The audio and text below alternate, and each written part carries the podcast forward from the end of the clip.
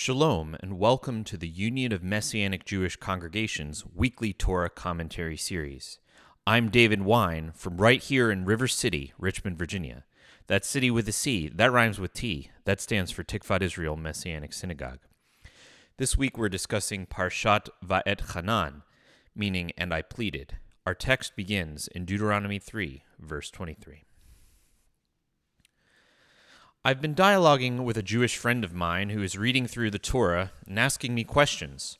Recently, he asked me something I've heard other folks ask as well. What does it mean that the Jewish people are chosen? Isn't that kind of self centered? In response, I thought of Shaul's encouragement to the community in Corinth. For you see your calling, brothers and sisters, that not many are wise according to human standards, not many are powerful, and not many are born well. Yet God chose the foolish things of the world, so he might put to shame the wise. And God chose the weak things of the world, so he might put to shame the strong. And God chose the lowly and despised things of the world, the things that are as nothing, so he might bring to nothing the things that are, so that no human might boast before God.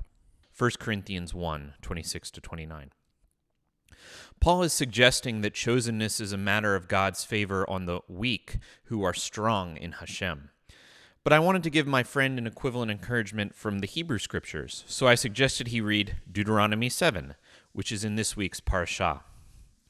It is not because you are more numerous than all the peoples that Adonai set his love on you and chose you, for you are the least of all peoples. Rather, because of his love for you and his keeping the oath he swore to your fathers, Adonai brought you out with a mighty hand and redeemed you from the house of slavery, from the hand of Pharaoh, king of Egypt. Deuteronomy 7 7 through 8. Same idea, I thought. This will be encouraging, I thought. Israel was chosen not because they were great and mighty, but because they were weak, and through them God's redemption would unfold. However, I forgot about the verses right before this passage. When Adonai your God brings you into the land you are entering to possess, and drives out many nations before you the Hittite, and the Girgashite, and the Amorite, the Canaanite, and the Perizzite, the Hivite, and the Jebusite, seven nations more numerous and mightier than you, and Adonai your God gives them over to you, and you strike them down, then you are to utterly destroy them. You are to make no covenant with them, and show no mercy to them. You are not to intermarry with them. You are not to give your daughter to his son, or take his daughter for your son. For he will turn your son away from following me to serve other gods. Then the anger of Adonai will be kindled against you, and he will swiftly destroy you. Instead, you are to deal with them like this tear down the altars, smash their pillars, cut down their Asherah poles, and burn their carved images with fire.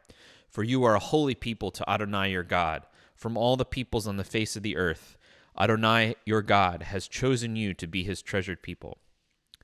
My friend came back to me after my recommendation. I read Deuteronomy 7. So, what'd you think? I inquired. You know, it's this sort of thing that turned me off from Judaism and the Torah many years ago. It was here that I remembered the bit in this chapter about utterly destroying those seven nations. Uh, yes, I stammered.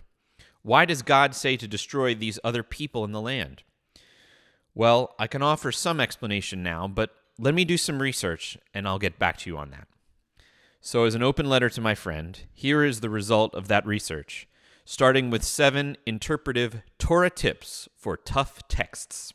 Number one, look to the immediate context. Number two, look to the halacha. Number three, look to the morality in Torah. Number four, look to the ancient Near East worldview. Number five, look to the Shema.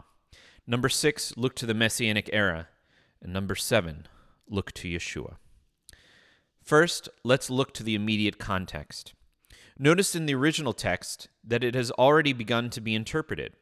The interpretation of the destruction, cherem in Hebrew, comes as don't intermarry with them and get rid of their high places and idols. In other words, it's a caution against idolatry. Intermarriage seems to function well in the scriptures, as with Ruth, when the non Israelite spouse clings to the God of Israel and the people of Israel. Otherwise, as with King Solomon, it can lead to idolatry. This brings us to halacha, which is tip number two. First, how is this interpreted later in the scriptures themselves? The theologian Matthew Lynch provides this example. In the book of Kings, we read how the high priest Hilkiah found the long lost book of the law in the temple, which most think is the book of Deuteronomy. When Josiah heard the book read, he was horrified that he and the people were not in compliance. So Josiah went on a rampage, tearing down every known place of illicit worship. The narrator of Kings makes a point of the fact that Josiah carried out all the commands of Deuteronomy 7:5, the Cherem text, but not against the Canaanite peoples. Instead, he carried out Cherem against Israelite places of worship. In other words, Josiah carried out the Cherem command of Deuteronomy 7:5 yet without exterminating entire people groups. He didn't go hunting for Hivites and Girgashites, but instead understood the true sense of the law by seeking radical differentiation from all forms of Canaanite religion. Unquote. Later halacha within Judaism follows the logic of the righteous king, Josiah, worshiping the God of Israel alone. This brings us to tip number three look to the morality in Torah. The general thrust of the ethic in Torah is very clear on this matter be kind to the stranger because you were strangers in Egypt. The laws and counsel about compassion for the ger, resident immigrant, abound, and were probably used as the backbone for Paul's counsel and encouragement toward non Jews in the body of Messiah. These are part of the immutable laws, covenant, that is binding on Israel for all time, always. The cherem instructions are always bound by a specific circumstance.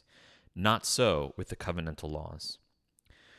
Would that I could elaborate on tips 4 through 7, but this drash has a word limit, so I suppose for the rest of the story, you'll have to listen to my sermon this week in person, via Zoom, or later on the Tikvat Israel podcast, available wherever fine podcasts are downloaded.